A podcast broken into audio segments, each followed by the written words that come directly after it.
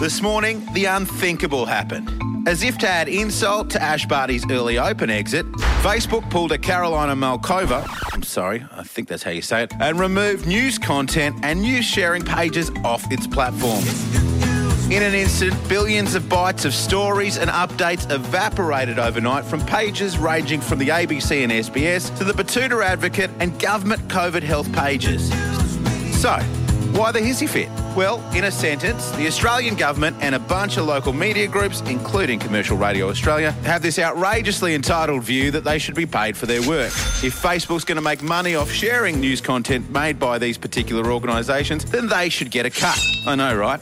Typical media. Wanting to get paid for working.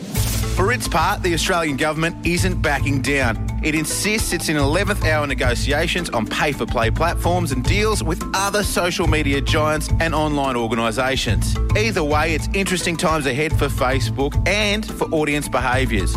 On one hand, Facebook may have painted itself into a corner with millions forced back to conventional news services, radio.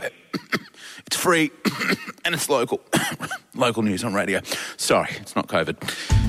To get their updates. On the other hand, it could give rise to subscription models for the Big F as they look to cover a bill that potentially could run into the billions. Either way, watch this space and uh, do us a favour wake me up if they threaten to ban crazy cat memes.